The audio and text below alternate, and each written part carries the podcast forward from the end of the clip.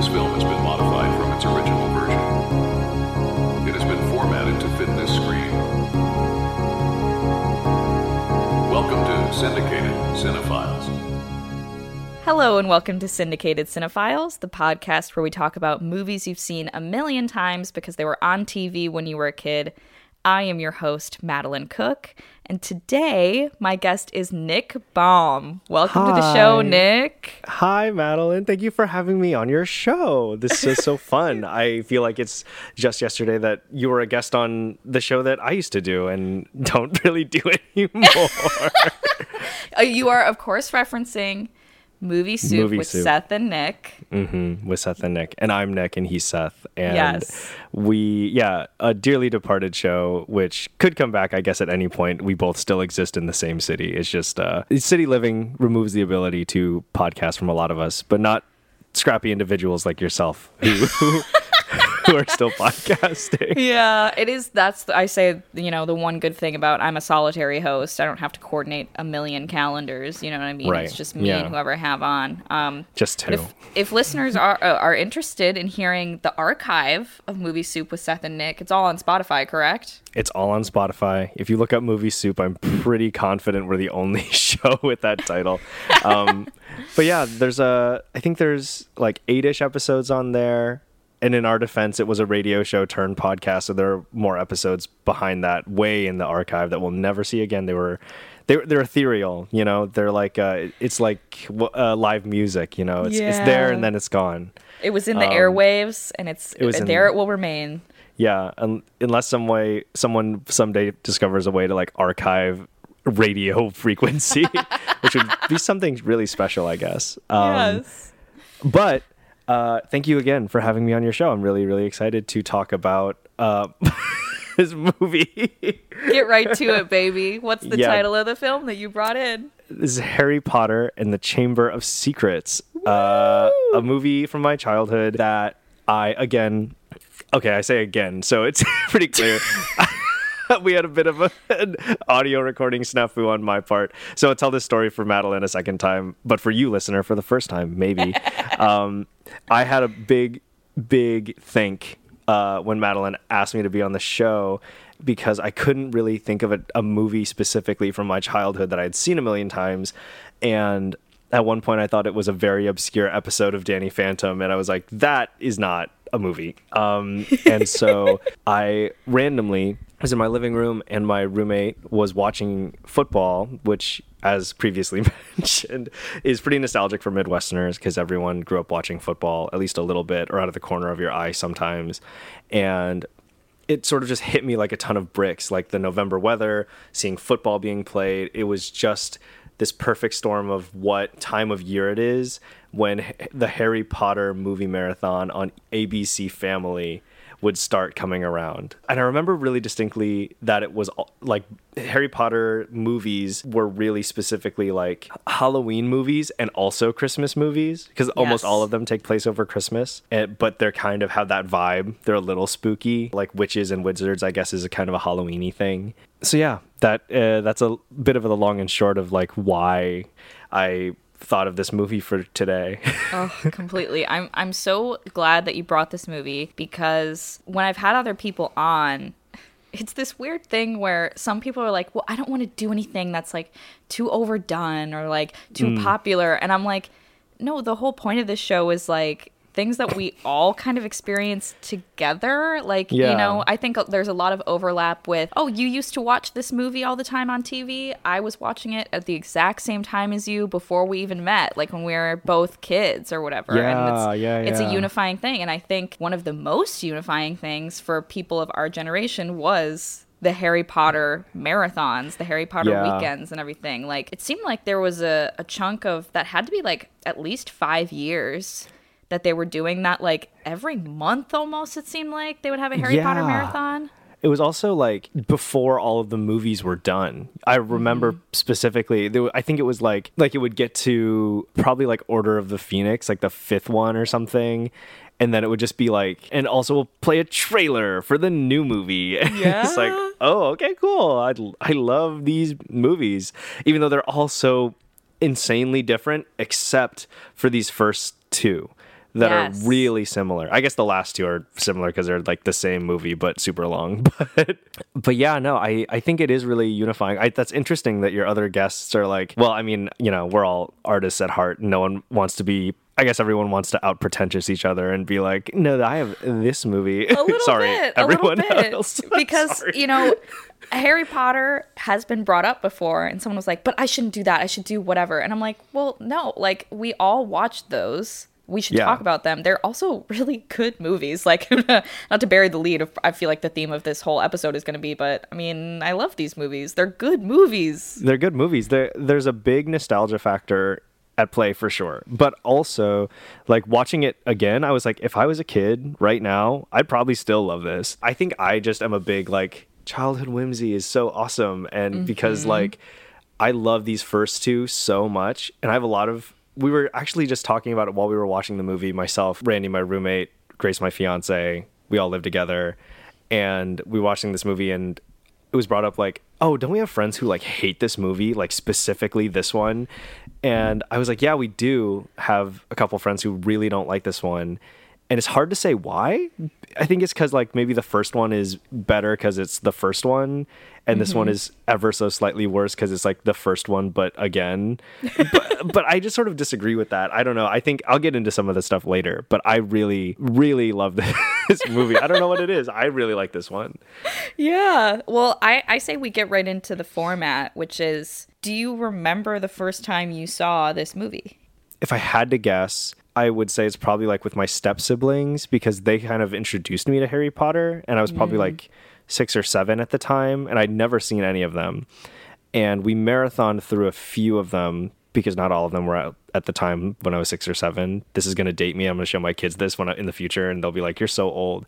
Um, Although I will say, but you're so young because some people my age like saw this in a theater or saw the first cou- saw all of them in theaters, and I True. think you're you're too young. At a certain point, I'm sure you caught up to seeing them in theaters, but I'm sure for the first ones you were too young to see them. the first one I saw in the th- theater, I think by the time, oh man, maybe by the time I was old enough to see them in the theater, the first one I saw was like Half Blood Prince, which is like the third to last of these movies. That sounds about right because I, I want to say I'll have to look up uh, the the years of all of these movies. This is probably like a circa 2005 movie, if I had to guess. I wouldn't know because offhand. Chamber of Secrets is uh, I also you know didn't say the whole thing. Harry Potter and Chamber of Secrets, directed by Chris Columbus, Chris 2002 is the Chamber of Secrets. Yeah. Um, yeah, yeah, yeah. The Half Blood Prince is 2009. Yeah, yeah, yeah. So that probably would have been about the time Because what year were you born? 99. 99 so i was about 10 in Yeah. in 2009 and so yeah this movie i guess would have been like three years old when this came out Yeah. there's a chance i saw it as a baby i guess but yeah the first time i, I really viscerally remember seeing it the my most specific memories of watching harry potter movies were in my childhood bedroom that i shared with my my brother and like all of us kids would like gather in we he and I had like two really big beds, and so we would all sit on the beds and we watch the movies, and we had an awesome time. I I really enjoyed watching them. I disagree fundamentally with J.K. Rowling. Put that out there near the top of the episode. Don't bury the lead on that, I guess. but like movies are separate. Um, but um, yeah, these first two with Chris Columbus, I think it's cool because it's so they're unified in like the vibe. It's very similar, mm-hmm. and so yeah, so like this this feeling of like whimsy and color and the moving staircases and the talking paintings and the Quidditch match and everyone looks all silly because the CGI isn't right and Harry's rubbery arm. Like this is the aesthetic of the these movies that I really fell in love with at that time when I watched them when I was a kid. Mm-hmm. There's a really long-winded answer to your question. No, I but- think I think one reason why this was such a successful franchise, aside from the fact that the books were wildly popular both in the UK and here, like worldwide, mm-hmm. this really is a big example of a franchise that allowed itself to age with its audience. I think the books kind of do the same thing because they definitely get way longer as you go on. But like, you know, the first two movies, very childlike whimsy. You never really feel like a main character is going to meet a demise in any way. There's No. there's no real danger, even though the the vibe is dangerous and the things that they're talking about are scary and they're talking about people dying, but nobody we love is really in danger of dying. And then Yeah. as the books go on and the movies become PG thirteen, as as you get further into it, shit starts getting real. it gets very real. It gets very like, oh man, Harry might get like jumped in the street and, and murdered for sport. This is crazy. But yeah, at this age, when he's supposed to be like 12, you're like, I'm, t- I'm 12. I freaking love this. This is sick. Yeah, I, I can't help but agree. It's so like, and you don't see a lot of franchises that do that anymore because at the time, as I'm sure many of our audience is aware, and we are aware, it happened to us when we were teenagers. But like, Harry Potter ended and then there was a power vacuum immediately. And like Hunger Games filled a big piece of this hole because it was like there's a wa- young adult audience and they're huge consumers of media and they love media like this mm-hmm. will be the next big thing. So Hunger Games blew up and then there was like Divergent and Maze Runner and all this junk that like I don't remember I shouldn't say junk I'm sure the books are good. I don't I don't remember watching or seeing. Uh-huh. And it was like that didn't even have near the opportunity to age with its audience because it was like three movies long or like four because they would extend the third book into two movies because Harry Potter did it. Um, yes. I also remember at this time when Harry Potter had ended, the Twilight movies were at like the end of their Oh run. yeah. So the first Twilight movie I ever saw was Breaking Dawn Part 1 because Harry Potter was over and my family needed a thing to do together. And so we would watch I was I came into the living room one day and it was like Edward and Bella's marriage scene and I was like I thought that these two were like in high school. and, my, and my stepmom was like, "Now they're getting married in this one," and I was like, "Oh." And then like she's pregnant and emaciated and gro- this is not an episode about Harry Potter. No, but Twilight, I'm like, but I'm honestly surprised that your family watched that together because that is infamously. I haven't seen all of the Twilight movies. That was the only one that I saw in theaters because my friends really wanted to see it, and that's the one Breaking where like, yep, One. they get married. And then they go on a honeymoon, and there is a full sex scene where Edward breaks the bed because he's Yeah. so fucking powerful. And it's like, and so your horny. family watched that together? We did we did watch it together and we were un- we were uncomfortable with a capital U. It was crazy. it was um and then they have she gives birth to the most horrific looking baby I've ever seen. Shout out Renesmee. And I loved it.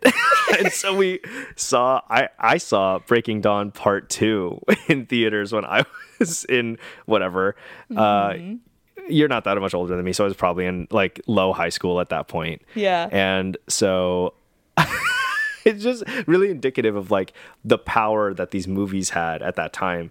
Um, I don't remember what I was talking about we were talking about Twilight.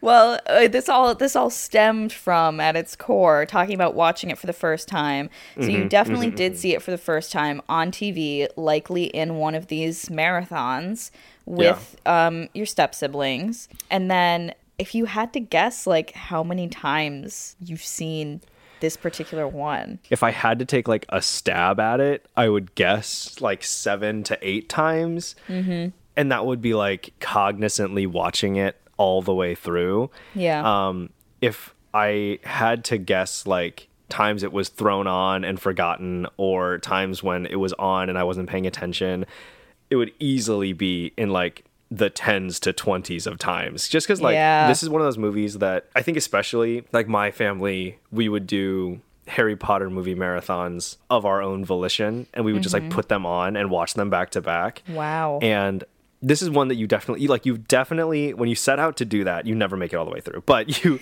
you think you will. And you make it through like the first two before you lose a bunch of steam. And mm-hmm. so th- that's like the context in which with which I watched a lot of this. And so I would easily say that like the times when I walked away from it or had to do something else or it came on and I watched some of it but not all of it is definitely in like the 10s to 20s of times I have like observed this movie with my eyes. That definitely sounds about right. And something that's so crazy about this movie, you know, I watched it earlier this morning. And the way I was like, yeah, I'll throw this on. It's can't be more than 2 hours. 2 hours 41 minutes? It's a long one. It's also famously shortest book, one of the longest movies of the franchise. um, and maybe that is what people don't like about it is that like the first one, like the whimsy and the magic, it's like that and it's done. And then this one, it's like, well, we got a cash cow on our hands. Let's give Chris Columbus a million billion dollars, and then he'll just make a, a movie as long as he wants to. Mm-hmm. One of the things that got brought up in our rewatch was that we felt that part of the reason that it was so long is because they cover pretty much all of the book, whereas later they go, the books get longer and the movies can't contain that much of them anymore. So like the reason this movie is so long is because it's like ever probably ever so slightly longer or maybe just shorter than the first book. And they're able to be like, well, let's put all of it in. We might as well. Short book. And then when you translate it later, it's like, well, we can't fit this like 700 page book into two hours. So let's uh, cut a bunch of this junk and let's Yeah. not address it and let's not do it. Completely. I mean, I see a universe, and I'm I'm glad I'm not in this universe because despite it being two hours forty one minutes, I was engaged the whole time, and I was engaged the whole time as a kid, and it didn't feel like anything was unnecessary. But I do see a universe where some producer of this movie is like, "Look, cut all the Dobby shit, cut the Quidditch shit. Like, let's just Yeah. do." The Tom Riddle diary basilisk, like only the things that we need to know for the story and the plot. which occupies i feel less i guess i don't know how, you felt about this i'm interested in your answer but i felt the tom riddle basilisk diary stuff occupies a lot less screen time than it did in my memory of the movie i in my memory harry did like two or three flashbacks with tom riddle and it just happens once and he's like well hagrid opened the chamber of secrets that sucks And it's like far into the movie too. It's like past the oh, midpoint, I think, that he Oh. Yeah. first finds the diary. Yeah, it's it is it is deep. And to be honest, I think I may have like gone to the bathroom or something and come back because I think I missed when he got it because he just was like he was like sitting at the table writing in it, and He I was truly like, fucking finds it. Yeah, I, I also, I don't know, it wasn't like extraordinary or he he didn't go looking for the diary at all. It was just like, what's this book? Hmm. oh yeah, because Ginny threw it at moaning Myrtle, and she's like through her head, and you're like, okay, cool, You- you're like thirty, this is fun. Um, she is. That actress is like thirty. She kills Very it, though. She eats. She Yeah. she she rent was due and she was paying the bills. um I think it's just a crazy movie and it really does hold your engagement for a lot. The part that I get the and maybe we'll get at- at this later. But the part that I get the most bored watching is the whole Harry and Ron are Crabbe and Goyle, and they have to go like learn about from this stuff from Malfoy.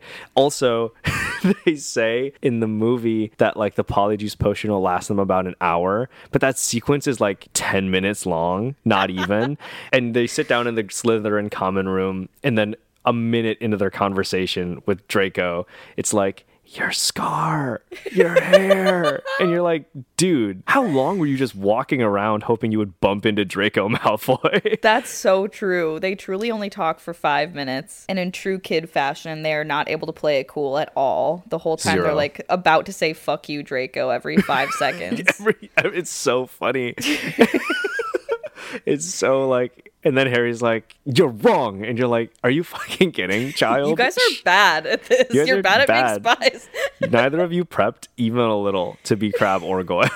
Neither of you were ready.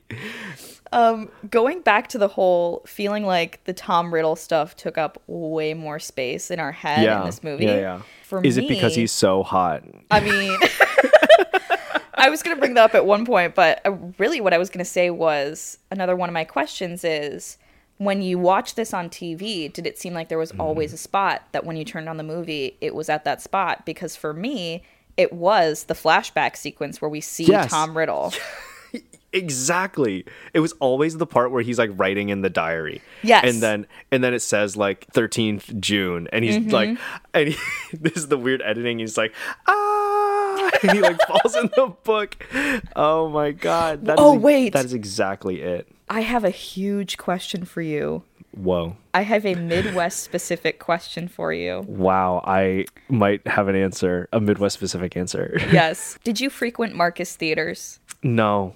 I'm from such a small little town. We only had now people are gonna dox me and my family, but it's we had this theater called the Getz Skyview Drive-In, um, and it was a partner theater. There was a theater in town, and then there was a drive-in like out past city limits, and that's where I grew up going to movies. One of those two places. Interesting. So maybe I don't have an awesome answer to this, but I'll still listen to your Oh. question. well, this was just a very specific for those of you listening who are from the Midwest, which Shout many out. of you are, because only our friends listen to this for the most part. Um, Respect. Marcus Theaters, which is the the main chain there, they have a bumper before, or they used to before all of their movies, where they'd show a million clips, and for the longest time they did not change it, so it was like an incredibly dated bumper. And so it mm-hmm. would have a clip from the first Shrek movie where like the dragon is chasing Shrek through the castle and he's like sliding down the thing. And then one of the Right. clips that they also featured was the pages of the diary flipping and lighting up in front of Harry Potter. Oh. And that was always the final image. And then it would fade into like Marcus Theaters or whatever. And so, listeners, if you also frequented Marcus Theaters and you know exactly what I'm talking about, the bumper I'm talking about, Uh, email in, you know, please validate Text- me text in in. the comments. Um, Comment. But back to the other question that is Right. a main question on this podcast. Was there a part for you? Was it the Tom Riddle diary for you that you always clicked on? Yeah, let me see what I had said. I think it was usually the Tom Riddle diary thing. If it wasn't that, it was I wrote this down. Oh, this was actually co- cogent. um, listener, for you, I had said previously that I wrote all of these notes down frantically while either watching the movie or just after on my phone with my autocorrect on. So some of my notes make no sense to me. um, but this one I wrote down probably that scene in the bookstore Probably that scene in the bookstore. Shen Lockhart gives Harry his books. yeah, it was either the the Riddle diary scene or when Lockhart's like, "Little did he know he'd be leaving with my entire collected works," and you're like, "What a tool!" Yes, the first time we Oh. see Lockhart, and that's in Diagon Alley, correct? Mm, yeah, that's in Borgin and Burke's, the bookshop. Yeah, no, that's like the first time we meet that character. Beloved actor director Kenneth Branagh famously directed the first Thor movie that is bad, um, uh, but also a very accomplished Shakespeare actor. Shout out you, Kenneth Branagh. Yeah. yeah, it was usually either one of those two parts. I think mainly because the other context when I watch this movie, I am a car sick girly. I am constantly car sick in the car. And so my family had this minivan and we would watch movies on long car rides. And they made me car sick. And so oh, I would fall asleep a lot, but kind of like come to and then fall asleep. And this movie was one that we would just kind of toss on. We would usually just toss on one of the Harry Potter movies. And this one specifically, I remember like waking up and it's like my entire collected works. And I would be like, I'm going back to sleep. I don't, like, I don't want to. throw up. I'm going to throw up. Kenneth Branagh. This is making me want to start a branch off podcast, which is Movies you watched in a minivan minivan. DVDs. Junky minivan DVDs that your parents said were turned up too loud. yes. oh yes, my God. completely. Oh, so God. true. Uh, Um, so yeah. before before this rewatch that you did, Mm-hmm. um, when was the last time you remember watching this movie? Here's exactly what I wrote. I'm, I'm reading for the first time right now. the last time I watched this was probably in a college house for my own movie po- podcast, which was a radio show at the time. It's my favorite of the series, and no one else liked it. Uh, so yeah, the last time I watched this was probably for um, Movie Soup. Because I do think that we watched it and did it for the radio show, and then wound up doing. No, we did it for the radio show. We didn't. We never did it recorded, and you'll never hear it, listener. Um, that was probably the last time I watched this movie. Okay, yeah. So a couple like three three years ago, four years ago. Oh man, when was I was in college? Like three, yeah, three or three or four years ago. Yeah, that would be probably the last time I I sat down and committed to watching it. Granted, I don't sit down and commit to watching movies all that often. Um, so th- that that was a it's a big commitment for me actually. Um, yeah, it was probably the last time I watched it. When was the last time you would have watched this movie? Probably. Uh, you know what? As I was watching it, I truly was sitting there thinking, have I seen this movie from like start to finish? Because Ever? I have uh, kind of because I have seen, you know what? There is only one Harry Potter movie that I have not seen the entirety of, and it is Harry Potter and the Order of the Phoenix. I knew you were gonna say Order of the Phoenix. And whenever I say that to people, they're like, "Yeah, that's fine." They're kind of like, Yeah. "Don't bother." It's because it's boring. There's nothing that happens in it. It's also like it came out, I think, in a period of time where there was a little bit of a lull because they were like, are they going to keep making these movies? These actors are getting older. Are they aging out of the part? Like, I think mm-hmm. there was a scan, not a scandal, but like a, a thing where like Emma Watson was like, I'm not coming, I'm not going to do any more of these mm, movies. Like, mm-hmm. at, just at one point, someone will fact check me and be like, you're wrong and stupid. Um, but I'm pretty sure there was a period of time where it was up in the air as to whether they were going to keep going.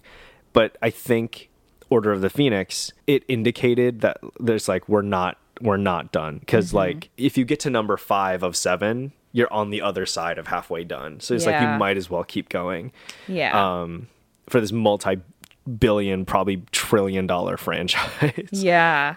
And it Um, makes sense too that that one would maybe be a slump or feel like a vibe shift because the first two, like you said, are so whimsical. They're Chris Columbus.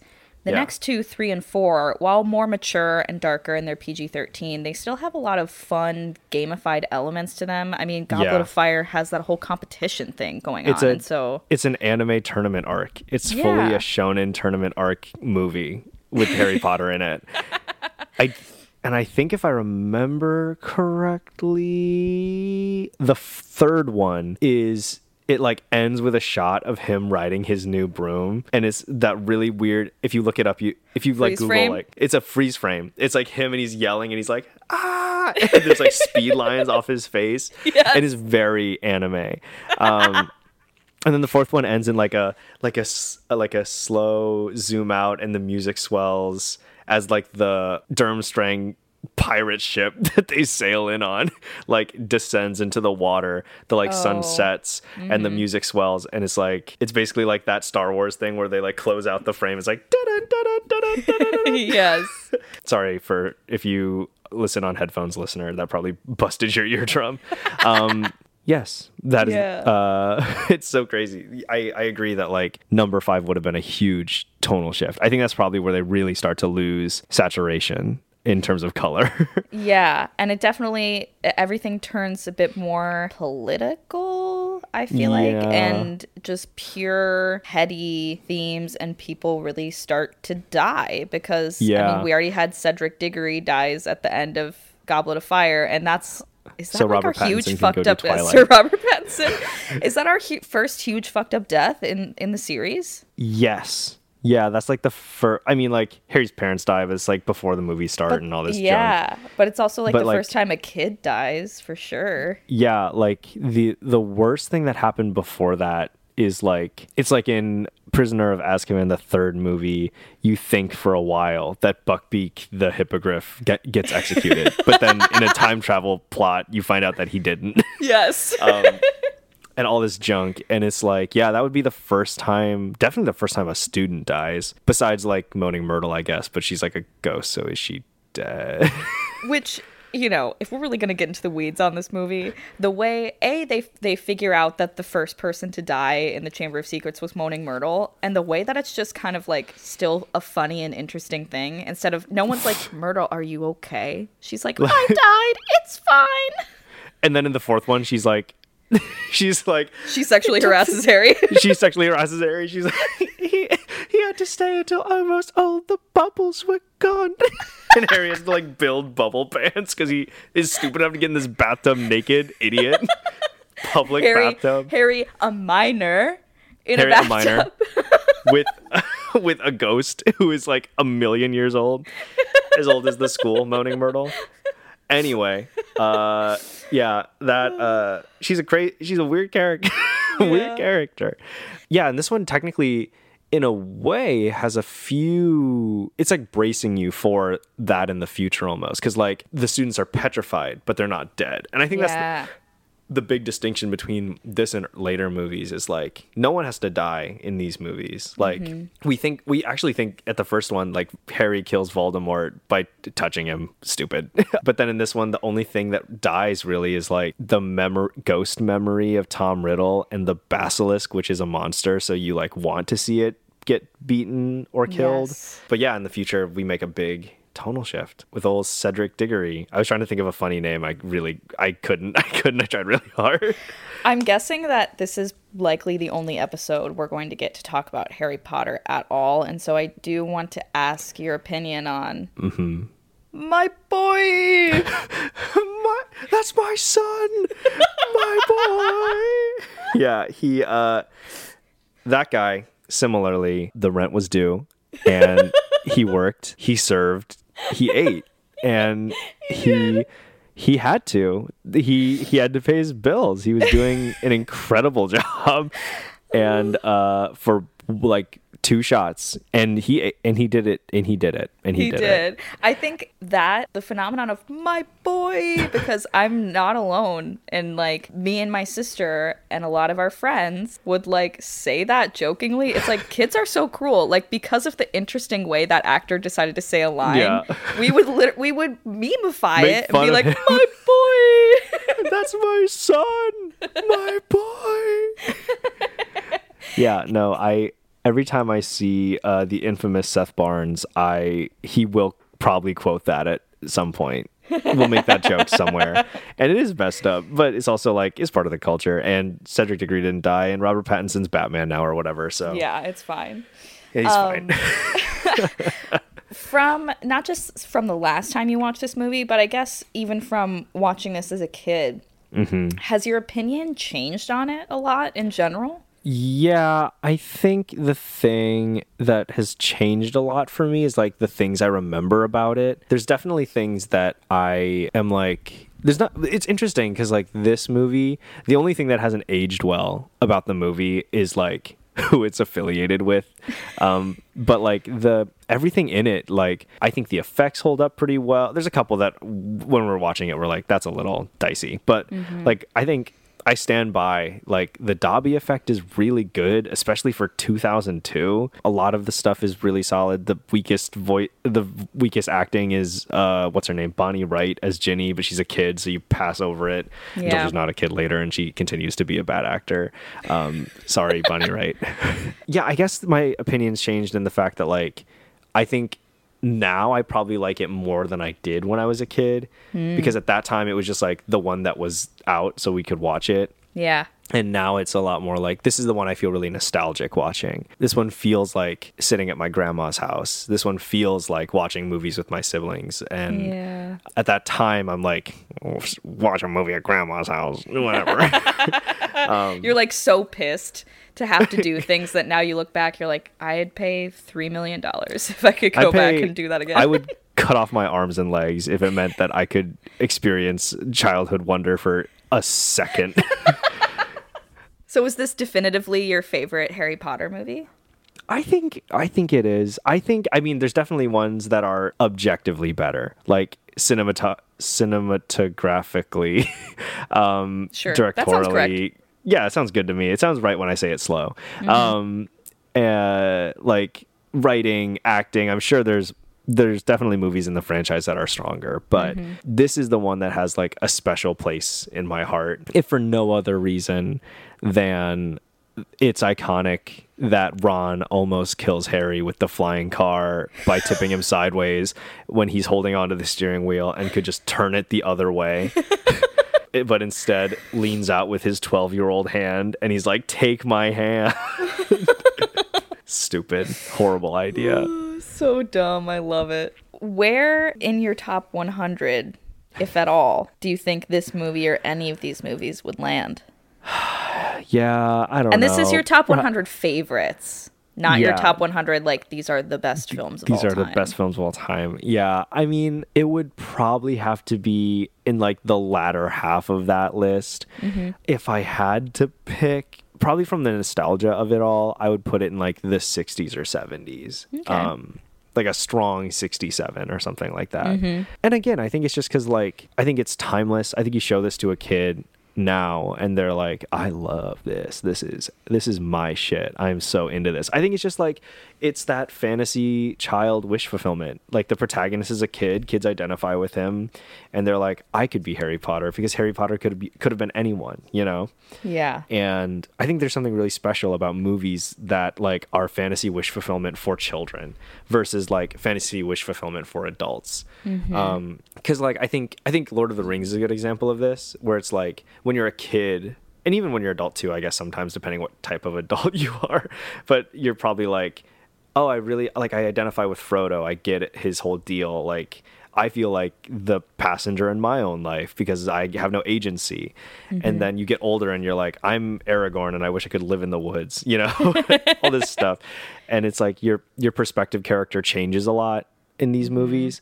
Whereas in Harry Potter, I'm like, you're always just him. You know, you're just following him and doing the thing that he's doing, and mm-hmm. you would be as confused as he was. And he's just a really awesome point of perspective character. And shout out you, Daniel Radcliffe. I w- was so obsessed. I wanted to be you when I was a child. Yeah, he's so amazing. I didn't tell you this before we started recording this, but I'm coming to New York oh my to, s- god. to see Merrily Roll Along. Roll Along. so fun. I'm glad to know that that's happening. We'll have to Yes. we'll have to have a drink and you'll tell me all about how small Daniel Radcliffe is in real life. I know. I can't wait to see him do Franklin Shepherd Inc. I cannot I wait. I can't wait. I truly, here's a real fact, and I'll Uh-huh. say it now because I've said it before and I get made fun of it for, I get made fun of for it. I was talking about Merrily because I know nothing about it, Mm-hmm. and I said out loud to individuals that will m- remain nameless that I thought Merrily was about swingers, which I've since been informed multiple times it is in fact not about swingers and I don't know what it was. Like from the very minuscule amount of information I did know about it, like what made me think that it was gonna be, but I did really think that that's what it was. Oh my god, I, I've, love I've since been corrected. Yeah, no, I. Do you uh, have plans to go see it since you live in New York? You would really think that I do. Mostly, like I just look at ticket prices and I'm like, I wish. I know. I know. I will say I feel like my saving grace about living in Los Angeles is that I try to come to New York like once a year and then I, Mm-hmm. I let myself I'm like, okay, well these are like the two shows I'm gonna see this year. So like I'll I'll sure I'll drop a hundred bucks to see Sure. this Broadway show or whatever, but I'm sure living there you're confronted with that just like all the time. yeah, it's like, well, I could see Merrily or I could eat this week. So that is a tough call. yes. Yeah, no, it's not that dire. Sorry, I don't mean to make it sound that bleak.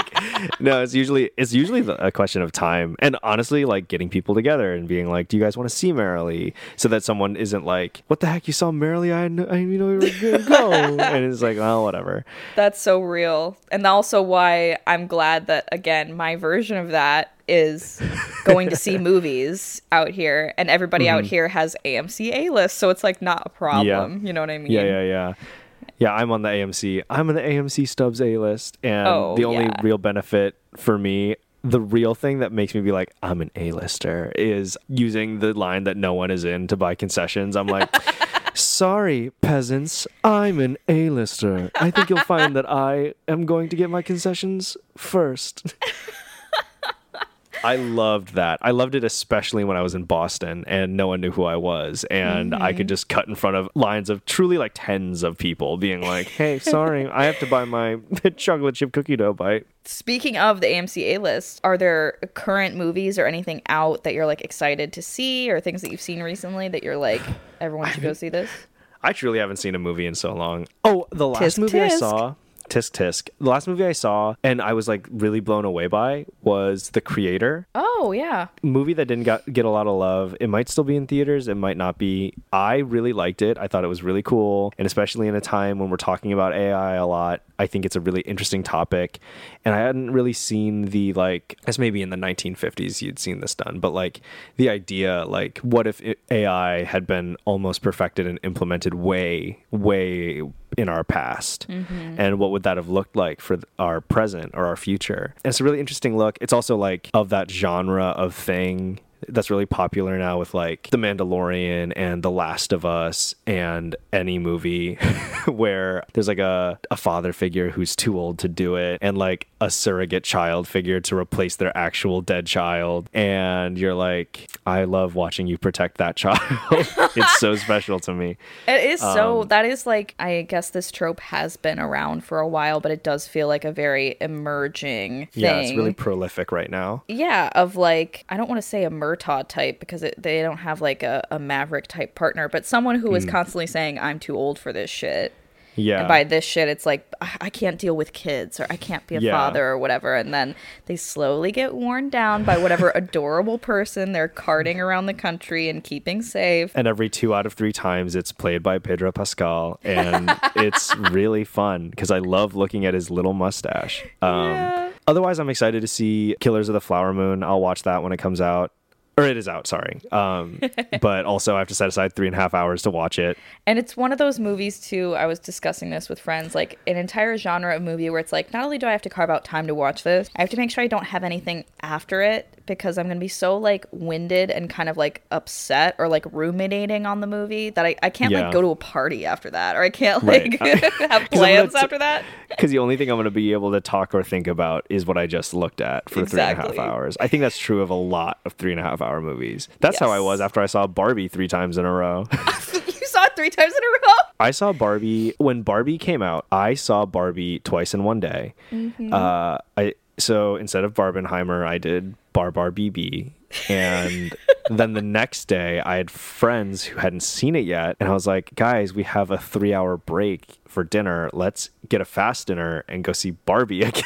Yes. And so we saw Barbie again the next day. So I saw Barbie back to back to back, and uh, I loved it. I thought it was incredible. Um, anyway, that kind of leads into what I'm going to say later, I think. But anyway, um, yeah, that's like the main movies that I've seen recently. Mm. The creator, the creator was really strong. It was just like I, yeah, I don't know. I I really liked it. It had a really interesting, cogent message about AI. And yeah, I'm excited to see Killers of the Flower Moon. I'm really excited for the movie that the trailer just came out. It's the next Ryan Gosling joint, uh, Fall Guy. Oh, I know nothing about this. if you watch the trailer, it's so like this is the perfect move for him right after playing Ken and Barbie. His character in this is so Ken coded. It's going to be like the, a continuation with that character again, which like in terms of movie is really fun to watch. Uh-huh. It's basically about this guy, this couple. It's like a rom-com. It's like an action rom-com, I think.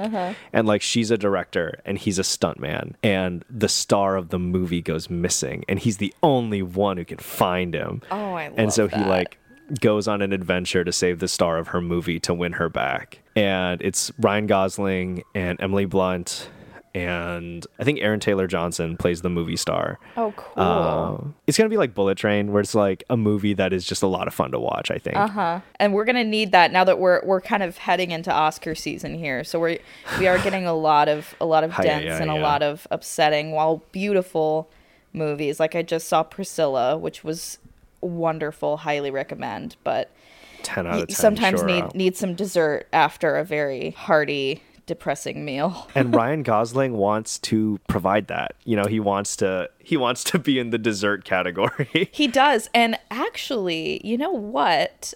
I believe we're recording this on Ryan Gosling's birthday. Yes. No way. Today today is his birthday. Ryan, I love you and happy birthday. and uh, I saw Barbie three times, and it really touched me when you reached out to Jimin from BTS and said that you wore the same thing in Barbie that he wore in, a, in the Permission to Dance music video, and you gave him your guitar. Oh my Um, god. I truly, I loved it. Um, and before the both of you wore that cowboy outfit, Schmidt from New Girl wore it. So also that. I have to ask because I was at a picnic with friends before this. Ryan Gosling's birthday was brought up. Um, Sure, People were saying, "Oh, what's your favorite Ryan Gosling movie or your favorite Ryan Gosling performance?" If you had to pick one, what would yours be? Do you think? Barbie. Yeah. I love him as that role. I think it's also like very few actors could have played a character that do the things that he does in that movie and at the end even when all of this stuff has settled i'm still like a little on his side you know yeah. like it's written in that way where you're like well he just did it because he's like not because he's stupid or like inept but because he had no frame of reference for what he was doing And he had no reason to believe that what he was doing was wrong We're, this is an episode about harry potter um, Well, we also like to talk about current movie things. I like talking about things, so, movies. yeah. he. I couldn't name a ton of other actors that after the dust settled in Barbie, I would have been like, no, it's okay. You're you're you were just misguided. It's okay. Yes. That's A lot of actors, I would have been like, get this guy off my screen. I'm sick of looking at him. yeah, that is such a good point. That he's still, despite a lot of the like destructive and mean and dumb stuff he does in that movie, at the end, you're you still just kind of want to be like, oh, you little scamp. Oh, you little you little buddy. It's okay. it's okay. You you didn't mean it. I know you didn't. It's I kind of like know. um it's almost like the inverse of the don't worry darling effect where it's like you they thought because he was Harry Styles we would like be maybe consider being forgiving to him but it's like no this guy's gross and he sucks what no i don't feel i'm not sad that his wife left him are you kidding gross Him being Harry Styles has no bearing on this. His any Harry. Styles had no bearing at all. You could have put No. anyone in that role. I would have had no bearing. Hey, a little uh, "Don't worry, darling" slander on this podcast. Get out of here. Um, My favorite Ryan Gosling role. I'm always Yes. encouraging people to watch this movie, and I never shut Blade up Runner about nine it. No, because you love Blade Runner 2049. no. Sorry, it's Um, is Lars and the Real Girl? oh that sounds so familiar. Have you heard? He- Do you know what that movie is? I know that the name of it. I'm gonna in the background of our FaceTime look up like the poster. It is an indie movie where Ryan Gosling plays a man who is like very socially inept and has like Oh, some yes. psychological stuff going on and he orders like a sex doll and Real- pretends that it is his girlfriend. And it is a very touching, like wonderful little indie rom-com type movie. It's also about it's set in like small town. I think it maybe it's set in Wisconsin. Either That's Wisconsin or know, it- Minnesota. It's a state where stuff like that happens. Yeah.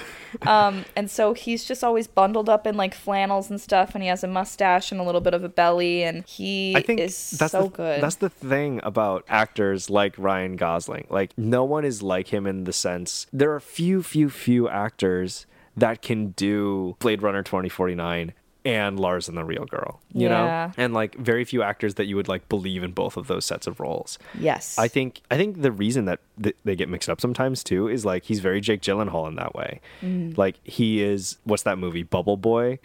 he's like he's Bubble Boy and he's Mysterio in this MCU and he's n- in that Nightcrawler movie and Yeah. Zodiac. You know, you like believe him in all of these things. He's just a Uh-huh. really talented good actor. Jake Gyllenhaal, another actor I would not have accepted as Ken. Sorry, Jake Gyllenhaal.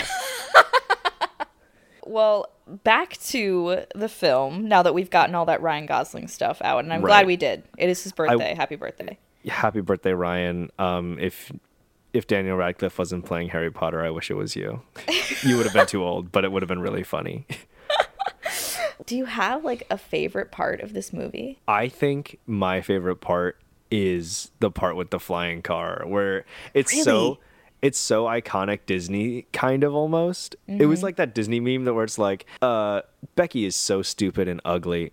Oh no she's right behind me isn't she? And it's that it's that scene where they're like i think i hear the train. And it's like it sounds close. And then like the whistle blows and it's and they turn around and the train's right behind the car and they're driving on the tracks. I just like i love i think that is so like it really encapsulates what about this movie i love so much. It's like the childhood whimsy. These these kids did not think about consequences of driving on the train tracks or stealing the car in the first place. And it's like the palette is colorful the action is moving and uh, ron is stupid and he tries to save harry by pulling him up but you're fully 12 years old and i don't believe that you actually were, would have been able to do that. Um, do you have a favorite part that you really like It's interesting because when I was younger, I did not love this movie because I really didn't like anything scary at all. Sure. Um, And now And Aragog the spider is really scary. I mean, yes. And also the basilisk Mm. is like the scariest thing, especially when he's like running around the tunnels and the basilisk And it's like the it's- huge head. Yes, and it, it's like smelling and trying to find him because it's blinded and stuff. And Mm-hmm, he's just like he, when it's when he's running through the tunnel and it goes up against a grate or something. Like he's hit yeah, a dead end. He's yeah, he's up against the grate, and it's Oh, like yeah. coming toward him, and he like throws a rock, and it Yeah. gets distracted. It's like the Jurassic Park moment of the movie. I feel like where it's the whole if we don't move, like it can't see us or whatever. Mm. Yeah, So like rewatching the movie now, that was my favorite part. That I was like, oh my god, this is so like scary. Oh, he has to like be smart here, and it's like an exhilarating moment. But when I was a kid, like when it would hit the basilisk, I was like, turn this shit off. I'm I'm scared. I'm, I'm I love that attitude of like turn this shit off. I'm scared. I think it's like the attitude is like so straight faced, not even like mom, I'm scared, but like turn this shit off. I'm scared. I can't do this anymore. That's so fun. I but also in that same vein, what I think is so cool is that these puppets that they used, because like the oh. basilisk and Aragog the spider are like And puppets for the Fawkes. shots, and Fawkes the Phoenix. It's like that. That's something that they lose as they go. As Yes. as because this is these movies came out in that window of time where we're like figuring out how to use CGI and Mm-hmm. like where it should go in movies and how it should be applied. And so a lot of the stuff is so tactile, which makes it feel real and more grounded. Because it's like they built that chamber set and they built the basilisk and the spider and the phoenix and like they're in a space where like these child actors can interact with them because i don't think you would have gotten and i'm not saying these are perfect child acting performances but like you wouldn't have gotten half that performance out of them if it was a green tennis ball they were staring at Oh, completely. Or if it was a, a an entirely green screen chamber, or if even portions of it were green screened, you know? Yeah. Like, you're so right. And that actually, if I could sum up my feeling of watching this movie today in one mm-hmm. sentence, or in. Yeah. one thing, it would be that I a miss practical effects, which is like Mm-hmm. the most trite thing that any cinephile has ever said. Like, yeah, Right. of course. we all do But this movie, particularly because it is truly so half and half with what it chooses to do practical and what it chooses to have be completely CGI, mm-hmm. it's an amazing test case for look how differently these things feel in the space and how genuine they feel or don't feel compared to each other. yeah. And earlier you did say you loved Dobby. I could not. I hate dobby it's it's that tweet that tweet that's like if me and my friend saw et we would have killed him with hammers. I can tell you that much. That's how i felt seeing dobby he is um i guess harry met like some goblins and stuff in the first movie so he's seen a little bit of what the wizarding world can look like. It is a little shocking that he doesn't like swing hard at Go- dobby when he appears in his bedroom. Like i do agree. If you're a kid and you saw him you'd be like it's on sight for real. I'm gonna kill this thing. I'm i'm scared out of my mind. I don't know what to do. I can't ask my uncle because he'll like beat the shit out of me if i say something about magic. Dobby looks terrifying and then is undermining harry throughout the whole movie. And then whenever harry's like stop doing this dobby self-harms in front of harry. Yeah, I'm not a huge fan of the type. I should I should elaborate on what I meant. I'm not a huge fan of like the type of character that Dobby is, like the the allegory for eh, slavery that is Yeah.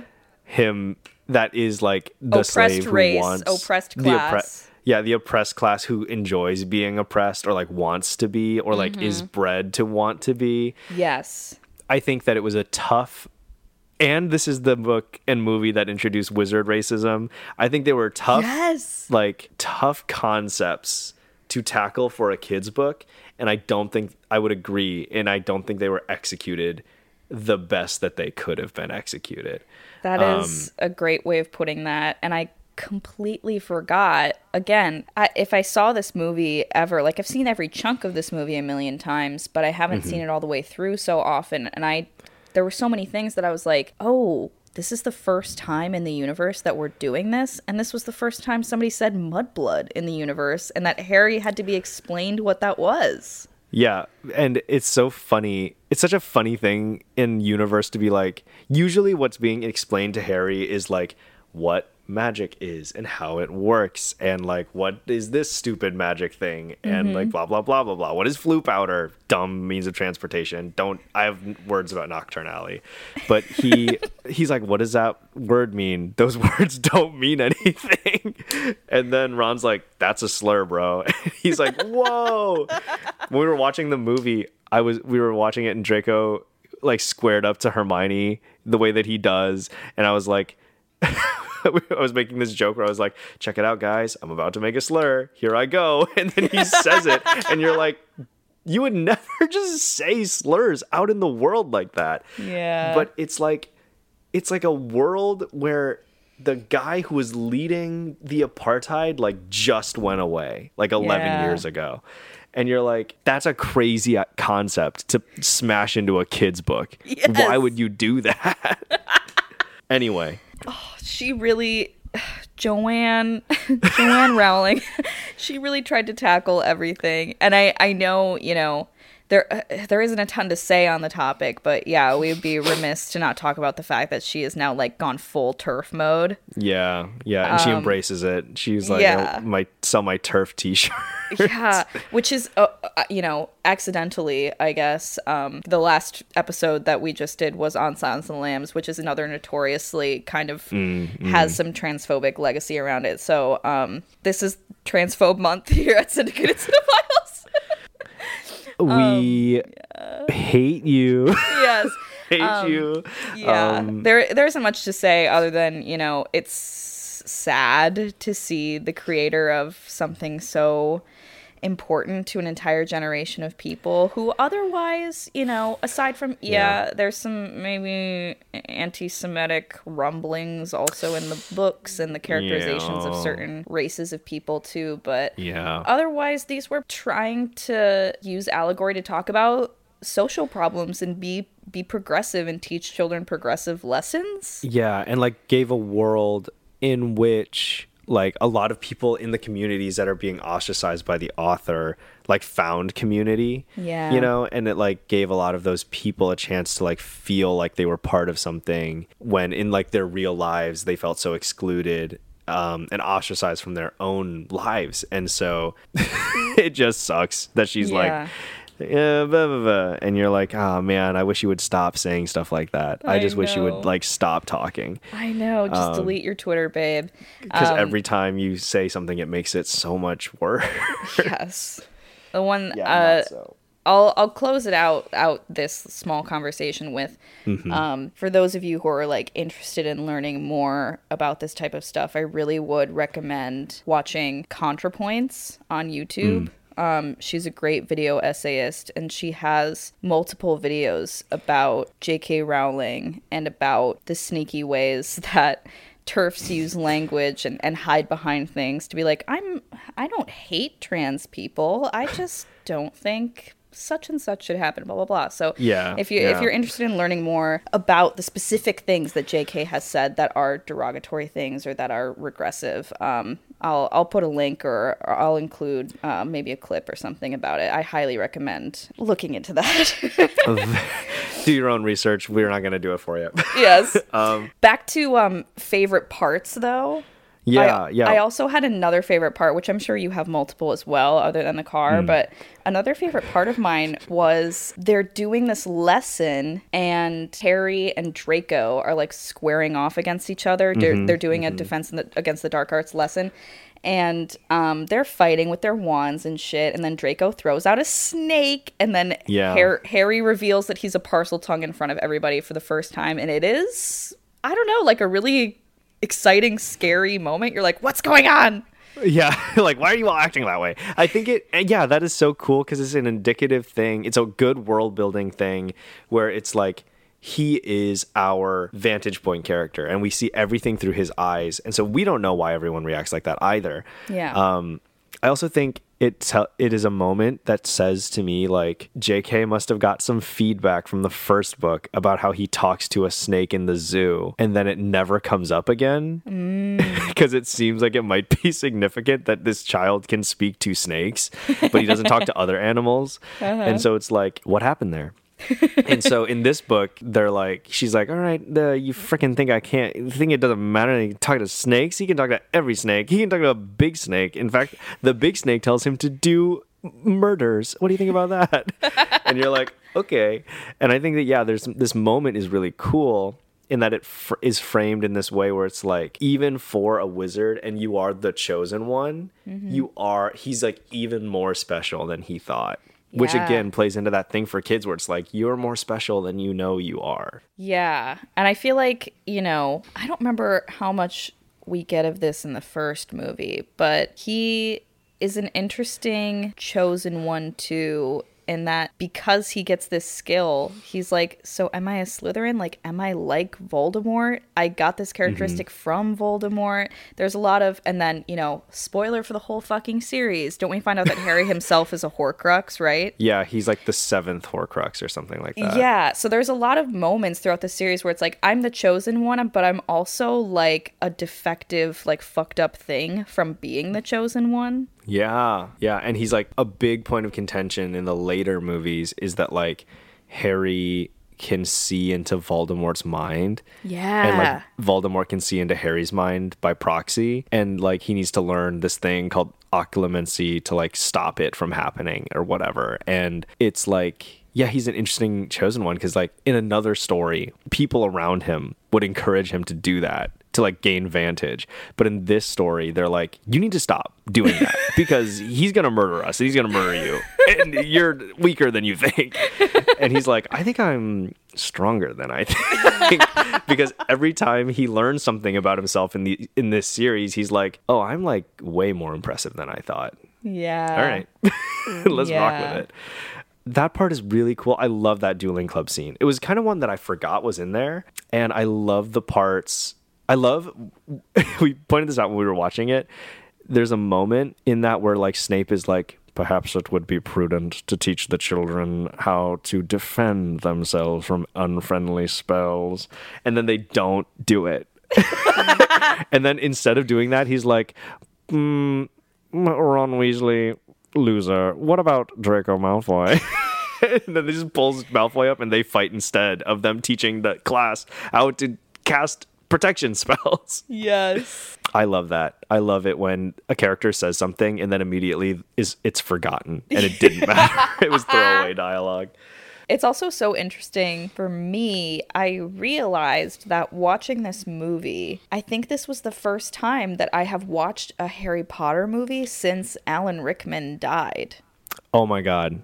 There was a lot of character came on screen and we would go R.I.P. Yeah, uh, Hagrid also died recently too. Yep. Robbie Yeah. Coltrane died, and Richard Harris, the original Dumbledore, he died a long time ago. Yeah. And every time that Dame Maggie Smith would come on screen, I was like, please never die. I think, I think if you die, I'll die. Yes. I'm obsessed with Dame Maggie Smith. I love her. I also am obsessed with um I don't know the actress's name, so this is embarrassing, but she plays Professor Sprout. Um, Miriam Margolyes, I think. I love her because now interviewers will ask her like blah blah blah blah Harry Potter blah blah blah blah. And she'll be like you guys still care about Harry Potter? And then they'll be like I, they'll be like yeah but what do you think about this thing from Harry Potter? And she'll be like that was like 20 years ago. I've moved on. They're children's movies. Are you kidding me That And you're like- honestly, one of the most significant things or the most interesting thing about the Harry Potter film series, I feel like, Mm-hmm. is that it introduced a, an entire generation of American children and also Americans in general to like 40 Mm-hmm. plus career British actors who are like very famous over there for being in a million movies, but over here, nobody really knows who they are other than Yeah. that's Ron Weasley's mom. and I love that actress. I think it's uh indicative of the fact like it it's a feels very British to us because it was like a, a studio mandate that every actor they hire for these movies be British. And it was like that's really cool. Like it's not we didn't just pluck uh, Macaulay Culkin out of whatever he was doing and like teach him a British accent that he doesn't do very well, and there he is. He's Harry Yes. Potter now. Um, and I think that if that mandate didn't exist, we probably would have seen a pretty Americanized version of this. Because at the time, like those are the movies that were coming out, and those are the ones that really sold. I guess I mm-hmm. don't know what child actor would have done this in the like late '90s, early 2000s, but you would have seen someone like, oh my god, I can't think of a single child actor like a Macaulay Culkin, you know, Or a Kieran. It could have been a or Kieran. a Kieran Culkin. Yeah. Could have been a Kieran Culkin. I would have taken that. Kieran Culkin as Harry Potter. What a different, wild ride of a world that we would be living in. and then he still does Succession as well. Yes. Least favorite parts of this movie. Do you have any? Here, all right. I'm gonna say something that I don't think is controversial because I don't think anyone cares. Uh-huh. I hate the Knockturn Alley sequence. I think it's stupid. I think that the Floo Powder Network is dumb. I think that it doesn't make any sense that you can get into the thing that teleports you magically to a different fireplace, just any fireplace, and you can just be like, you can accidentally go diagonally and you'll just go diagonally from where you are located, but you could a diagonal from any direction could be any direction. Uh-huh. So it could have just been anywhere that he landed, and he just happened to be in an alley adjacent to Diagon Alley, Where he was trying to get. in that moment, JK reveals to us that she's not that good a writer because you reveal to us that Diagon Alley is just the word diagonally. I and I- know. I'm like, you, we we we found you out. I'm not that freaking stupid, JK, and I know that Diagon Alley is just diagonally. Come on. So that's my least favorite moment. I think it's it also like doesn't really add anything to the movie because you're just like, oh, Harry's in this weird seedy area. Hagrid finds him because he was buying flesh eating worm repellent or something. Which I don't buy, by the way. I was wondering if that was supposed to be a joke because Hagrid Hmm. was like, Why were you over there? And Harry was like, I was lost. And then he turns and goes, Why were you over there? and I would have loved if they had made it more of a joke where it's like, Oh, Hagrid was like clearly seeing a sex worker or something, but like he's gonna cover it up. he's seeing a magic sex worker. I think, and maybe ultimately what it is is it's just like to it's meant to like so later when the story turns on Hagrid and it, it seems like maybe he's the one who opened the Chamber of Secrets. You think back and you're like, oh, he was in that like really weird part of town, but he's not around in the scene long enough for you to really cement that in your mind as like a child watching the movie. Completely. I don't know. I hate the the for the stupid Knockturn Alley sequence, and then like just having a witch who's like, "Mm, "Are you okay, little boy?" It's like, get out of here. You're I weird. I don't like this. Um, was your least favorite part? Was it also the Floo Powder Network and how stupid it is? no. Okay. Before we get to my that. least favorite part, though, actually, I do want to bring something up because Floo powder, the phrase, really specifically reminds me of something, which is Floo Powder. did were you a devotee of a Harry Potter musical? I'm gonna embarrass myself because the answer is no. I've I've truly only ever watched the opening to a Harry Potter musical. Uh-huh. And it was I got, I made it to the joke where Cho Chang really is just like a white girl, which is very funny. Admittedly, it's hilarious. but I made it to like the end of that song and then just every time I've ever made it that far, if I'm watching it on my own, I'm like, I don't want to be watching this on my own. And then if I'm watching it with friends, it's like usually around that point when either the party has ended and I go home or like the goal to watch it has been expunged. Like, we are not watching this. We are doing something else. Yes. But anyway, I do want to hear what you're going to say about it. It's really just that at one point they go Floo powder powder Floo powder powder, but um, I I just it was something also in my notes was that a, a significant thing for I think the overlap of not only people in our generation but theater kids of our generation was Yeah. watching StarKid's a Harry Potter musical, um, which Available friend- on youtube.com. yeah, available on youtube.com. When I was like 13, I downloaded all of those videos and put them together on iMovie and burned it onto a DVD so I could take it to summer camp. Wow. I really respect you for that.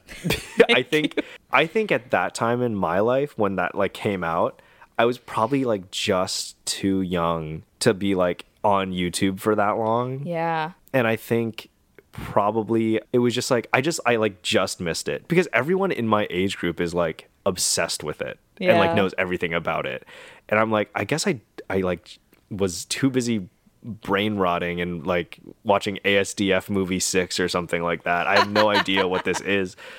I do know StarKid though, like from other stuff. And I've since like read Puffs, the the Oh, yeah. the very the Harry Potter spin-off play that's very funny Right. um, and like all that good stuff. I just like missed Harry Potter musical. I apologize, listener. Yeah, well now it's also in that weird stage too where um I don't know, I think we're not used to YouTube videos being as shitty quality as a Harry Potter musical was because there's truly like chunks of stuff that you cannot hear. Like when you're Yeah. when you're watching those videos it's so early that someone was filming it on some bullshit camcorder from the back of a black box theater. So Yeah. Yeah. Yeah. yeah. It's it's the old days, truly, and I think that's very nostalgic in its own way as well. yeah.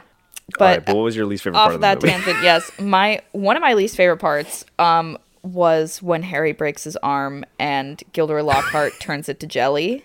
yeah. Oh, that makes my stomach turn. The sound that it makes and that they're The, like, like, he yeah, bends the his wrist back all the way. And he's like, "You're a lot more flexible than you were." I honestly every time I've ever watched this movie or seen that chunk of the movie, I've always been like, I hate that. Like I, I don't it really just something about it I find so disgusting and I'm just not even in like a oh that's funny or that's silly. I'm like, oh that's gross. You're like, "Oh, that's gross." Yes. that's so that's so it could definitely be one of those like sensory overload kind of like things. yes. And then another part is I don't like the mm-hmm. Aragog stuff. I guess I Hmm. like I like in theory that it's like just because something's a big spider doesn't mean it's evil and like it's But then he Hagrid's does- friend or whatever. But then he does try to like kill and eat them. yeah, which is like so confusing. It's like what are you trying to do? Um, but yeah, I don't like them having to follow the spiders. I do love the line, "Why can't it ever be follow the butterflies?" I love Rupert is in this movie as good as he is in any of them. He is I fully do I truly believe this. I think he is like the best child actor in this movie. Mm-hmm. I think he's like I think he really milks it. I think he goes as hard as he can. And if you like watch his facial expressions in the background of any given shot, you're like he is acting. oh yeah, yeah, he's killing it. He's doing a great job. that child is acting. Did you have a favorite performance in this movie? Well, I loved Rupert. I thought he was really good. I also think we actually just watched um oh man, we just watched a different one too. And we were talking about how he is less good at it. um mainly because they write Ron into like bad situations in these movies. Yeah, and Um, later ones, I mean, they are like full teenagers, so they have like weird moody parts. I feel like I remember Yeah. not loving Ron in the later movies. Yeah, he I think the thing that they lose in translation is like in the books, the thing about Ron is that he is so loyal and he like is a good friend and also he's also a lot funnier in the books than he is in the movies and like he cracks jokes and people laugh at him all the time and like he's funny and like that's his main quality. And in the movies they're like we aren't the movies aren't funny anymore so we don't have funny characters anymore. Yeah. Uh and so like Ron, you lose your your defining characteristic. Yeah, that kind of sucks because Um, I, I do feel like even though like he does get some funny lines here and there, but it just seemed like yeah, a lot of the comedy in the movies revolving around Ron is Ron like being clumsy or a fuck up or something, and that's Yeah. what's funny. When yeah, it would have been such a fun color to paint on there of like he's, If he's, like- witty. he's a little pithy. Yeah, I wish I wish that they kept a lot of that. I think that it would have been way more interesting than him being like moody and a character I don't want to see on screen. Um, as in every movie, Alan Rickman devours these these this thing. That scene where he is in they're doing the duel. I'm like, what is he wearing? He looks incredible. Yes. like he is he- snatched waist. He has like the flared like his like cloak garment is like a cape almost. It's so cool. He looks so cool where Lockhart looks so stupid. It's like and then he is like such an incredible like like when he says Expelliarmus, he says it in this way that you're like, oh, he like ate every syllable. He loved saying that. Yes. Um, and then he's like, yeah, and he has his little speech about how like, like Ron Weasley's wand, uh, like poses a threat off the most basic of spells. If we want to keep both students alive, I think perhaps we should choose a different one. Maybe Draco uh, Malfoy. oh. And he literally, he hit, this isn't anything for you, listener, but he literally like raises his shoulders and is like, maybe Draco Malfoy. and you're like, you know what you did, you cheeky little fuck, Yeah. you dude, you, you're, and he has like a wry smile, and you're like, you know these kids like hate each other. Yes. You're just like putting two kids who want a bare knuckle box already like in a ring. Like, why'd you do that? In front of everybody. so funny. I Yes. think he's so good in these movies. I love him. Oh, He's so Oh. amazing. To be transparent, in my notes I wrote, um, Rupert is really good in this one! Exclamation point. Snape and McGinnis are incredible as well. I think I meant McGonagall. Oh. Um, we were talking a lot during the scene where she's teaching the transmutation class about teaching turning the animals into water goblets. Uh-huh. And one of the things that we brought up is like Ron messes up the spell turning Scabbers the rat into a cup and it was like that is a man. Because you learn later as Peter Pettigrew, so you're like, that is a man as a rat as a cup. That is a man as a rat as a cup.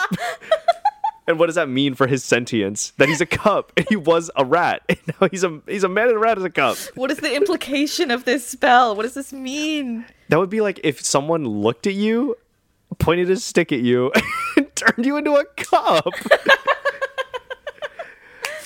Oh, my god. man. Is a man as a rat as a cup. Anyway, A man as a um, rat as a cup. did you have a favorite performance? Was it the rat as a cup? The furry rat cup was disgusting and I loved it. It's kind of the kind of thing that you can imagine holding and being really grossed out by. Yes. yes. I had two favorite performances and frankly it was cuz they were like the bitchiest um and the cuntiest and it Mm. I was, gonna say, are they bit the bitchiest or are they the cuntiest? they're the cuntiest. Because these are these are different and so the first one is frankly Gilderoy Lockhart. Uh, yeah, Ke- Kenneth, Branagh. Yeah, you loved him. yes. Um, he's great in this movie. I, this is the only one that he's in, and I think that his character is like so fun. This really is back, like you said, like this is allowed to be childhood whimsy, and so he's allowed to be like a very silly character. And mm-hmm. he's arrogant, and he. Yeah. I love his hair. He's like so good looking too, and the girls are like fawning over him and shit. And then also at the end, he like totally turns on them and is gonna Yeah. like uh, erase their memories. They're twelve year old memories. oh my god, so fucked up. And he ends up doing it to its himself, which just ends up being a funny joke. But it's like you were about to basically eh, lobotomize two children. two children, and then ultimately lobotomizes himself, and then Ron beams him on the back of the head with a rock and knocks him out. An adult man. I love that part too because Ron does it, and then he looks at Harry like, "Okay, now what?" Because it's like, dude, what'd you just do? You could be dead. but we don't worry about that in these movies because no one ever dies. yes. Um, yeah, these first Voldemort ones. twice. These first ones, it's fine. Yeah. Uh, yeah. it really is treated that way too, where he's like, "What is his line?" It's like, "Oh, this is a nice place. Do you live here?" and then he hands Ron a rock, and he's like, "No, I don't live here." And then bonk, and then just knocks him out, and you're like, "Why did that happen in that way?" He wasn't doing anything anymore. Yeah. He wasn't like gonna stop them from doing anything. There's no need. He, yeah, he's like con- dazed and confused. Anyway, what was your other uh, your other one? my other one was actually and this is again like you know having seen the franchise or different parts of it so many times i forget when things are the first time in Mm, the franchise mm-hmm. and i forgot that this was the first appearance of, of Dobby, the house elf that you love. no Your yeah, your stunned laughter tells me that I'm right. i'm setting him on fire at the end of this movie um of lucius malfoy Oh my god. Yeah. Yeah, Ja- yeah, yeah. is it jacob isaacs Jason Isaacs. jason isaacs Jason Isaacs. He's Yeah. so good. Oh my god, he was amazing from from the moment you first see him in Diagon Alley when he s- steps up to a full child, and child. is like, "Fuck you, Harry Potter!" like he's basically just being rude as shit to a kid. To a kid. Draco's not even around. He's just doing this independently of Draco and being like, Mm-hmm. and then also being like, Ron Weasley, you're poor ass. like you don't have any money. you don't have any money. Suck it, kid.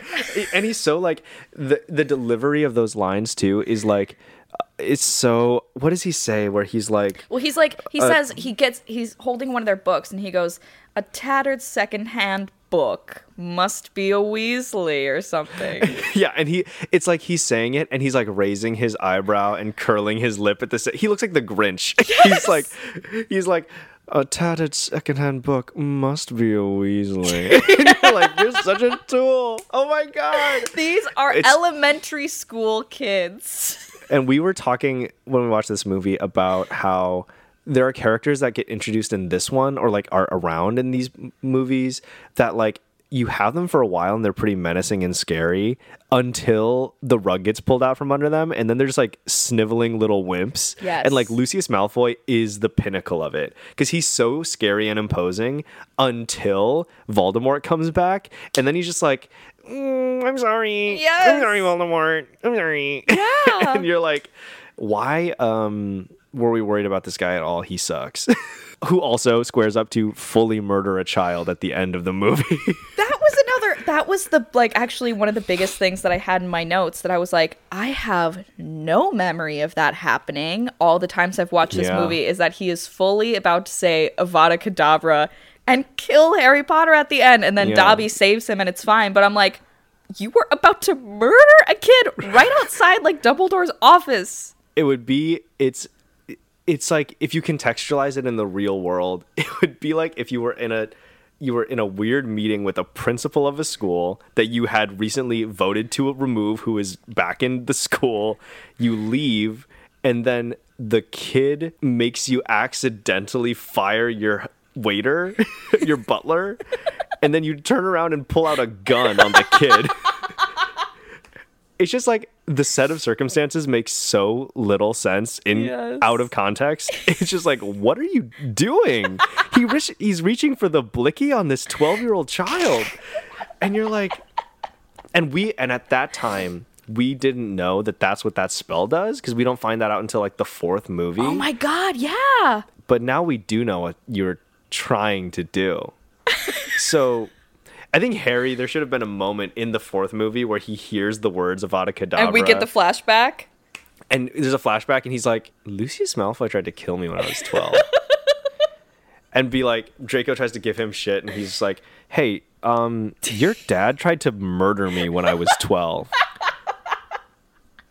i don't I I'm, don't like, think we can it. I don't think we can go to the same school anymore, dude. i don't think we can just have like a rapport where you kind of bully me and i kind of get over it because i'm the bigger person that can't really exist when your dad tried to murder me that is so Um, real. it's just horrible. It's just so. But he, yeah, he is. Jason Isaacs is an incredible asset to the cast of these movies. I think the only person that I wanted to see more of that I didn't later down the line is when David Tennant is in as Barty Crouch Jr. for like two seconds. It's a shame we didn't do the fourth one. Hi, father. Hello, father. Sorry, headphones listeners. We were sticking out our tongues to do the to do the Um, Do- do crouch. David Tennant bit. That's another quotable moment for some reason that me and my sister always used to go, Barty Crouch Junior. Junior. We just watched that movie not that long ago too, and he, and they're like, "Whoa, Barty Crouch, what? He's literally the judge," and he, and he hits him with Junior, and you're like, "You didn't have to say it like that. You want to get out of prison, so you should probably not save the drama. You're just get it all out there." He wanted to be dramatic.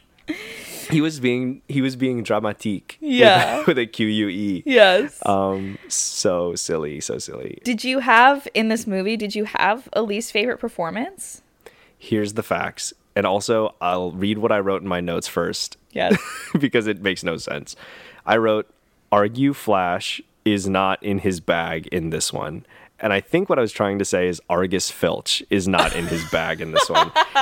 Mainly because he has this moment where he's like, where he sees his dead, his petrified cat, and he's like, "I'll kill ya, I'll kill ya," and you're like, "You're weird. Yeah. I don't really feel threatened by you, weirdo. I just think you're odd." Yeah, I wasn't a huge fan of that. I know, but I do like that actor a lot because, and I'm outing myself here, but I've seen a lot of Doctor Who, and he's in an episode of uh like Matt Smith's Doctor Who and he is like this dying old man who like can't move his body at all. And mm-hmm. they have this really interesting like back and forth about the ownership of nature. And it was it's like it is interest in my memory it's interesting. It might actually not be that deep but i was like you are capable of being a really interesting actor to watch. Just like in this one i wasn't a huge fan. And then also argus filch is another example of a character that's like scary now. And then later they use him as like the butt of a joke and he like runs in and he has like a weird old man run. And it's like a whole thing. Um yeah that would have to be my pick. Yeah. Mine dobby the house elf. Okay. and for the re- my reasoning behind it, I don't think it was a bad performance, but Mm-hmm. um I just personally felt that who voices him? Is it Toby Jones? you were like you know what um Andy Serkis does Gollum three years later, so this was really weak, honestly. No, what it is is that British Was it actor Toby Jones? It's Toby Jones, oh, lol. which like I didn't know he voiced Dobby until somewhat recently. Me and my friends were watching him in a movie and we are like, "What else is he in?" And Then I was like, "He's British. He has to be in the Harry Potter universe." And they were like, mm-hmm. "I don't think he is." And we looked it up and we were like, "Oh shit, he voices Dobby." And we all kind of looked at each other and we were like, "What a waste. Like why didn't they have him elsewhere mm-hmm. like as himself?" Because I don't think there's any reason for Toby Jones specifically to voice Dobby. The voice didn't feel special in any way. It felt like they could have gotten any nobody to do it. And then Toby Yeah. should have been like an actual fucking character that we see in like multiple films. Yeah, he could have. He could have definitely been someone in something. Yeah. He would have been an interesting character to. He would have been an interesting like actor to have play like Cornelius Fudge or like Professor Slughorn or Yeah. uh, oh, what's the one? Or Barty Crouch. You know, like he.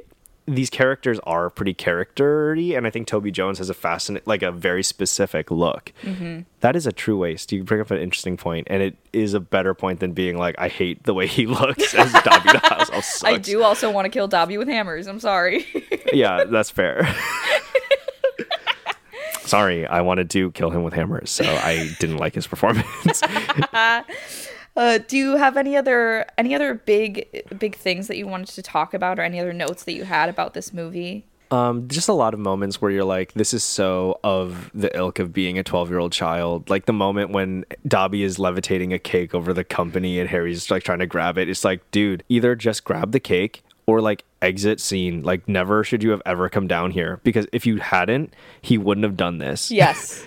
This Yeah. would never have happened to you. And also, I wrote this in my notes from the last time we did this. I did this movie for a podcast, but it was like, just lie to him. He like just wants you to say that you're not going to go back. Literally, just lie to him. Mm-hmm. Yeah. Why would you not? But it's also like you're 12 years old. You don't think to lie. You know. Yeah. You don't play the Unless you long do, game. like you don't you're- yeah. strategize when you're that No. age, but You're not thinking you'd steal a car and you you drive it flying over London. yes. um because you're 12 years old yeah mainly those notes and snape is so incredibly cunty. I love him. Um i think he's so fun. And alan rickman you are dearly missed. Rip Yes. um also robbie coltrane richard harris and i hope no one else in the cast ever dies. And they never will. and they never will ever. Um I have one more small note, very small oh thing. i love it. Yes. I feel like now uh, this is making me want to go back and watch all these movies again because I get so many like memories flooding back or things that I don't things that I forget about with these movies. And something that punched me in the face as I was watching this is I forgot how much I loved the Quidditch captain and his hot Scottish accent. Oliver Wood. Oh my god. Yeah, we were I brought up when he came out, I was like, I gasped. that guy is I was like, he's acting. and he's and then the guy dubbed to and sorry, actor, whoever you are, I hope you saw an orthodontist eventually. But the guy that we dubbed um Mr. Teeth, the captain of the Slytherin team, you're like, this guy is not acting. he was like, he was like, we have a note. and Oliver Wood's like, what do you mean you've got a note? And he's like, re- like doing all the business, and he's reading the stupid note. Yes. Professor Severus Snape, your new seeker. You've got a new seeker. and you're like, you're cool. I you're like you. awesome and you're such a like weirdly minor character like he is not he's not part of like the main 25 people in this movie you know what i mean but No. when he shows up i'm always like it's that's him You're like Oliver. Oh my, clutching my pearls. i love him I love you, Oliver. Oh yeah, that's that's totally fair. I think like him and the actor who played Tom Riddle are vastly underused oh, because Yes. they're both really strong and really good. And obviously, the Tom Riddle actor he gets to be in the end at the climax of the movie, but like mm-hmm. he really should have been sprinkled in it more. I think. yeah yeah that's so real Yeah, yeah. I think I read one one time that like he didn't even get asked to vo- to audition or like st- screen test for the full Voldemort when they wanted to bring him back back. really And I didn't. I never got that because I think he's really strong in this. yeah And then like ultimately, it's like. Well, if you chose between him and Ralph Fiennes, you'd probably go with Ralph Fiennes. I get it. Mm-hmm. I guess the only thing like counting against him is the fact that like he wouldn't be necessarily be the right age by the time we got around to it. But it's like Yeah. still, he should have given him more of a shot. Anyway, Yeah. Well, that was wonderful talking about Harry Potter. That like it brought back so many memories watching this movie. And like I said, you know, and it's it's getting to be the holidays too. So Mm-hmm.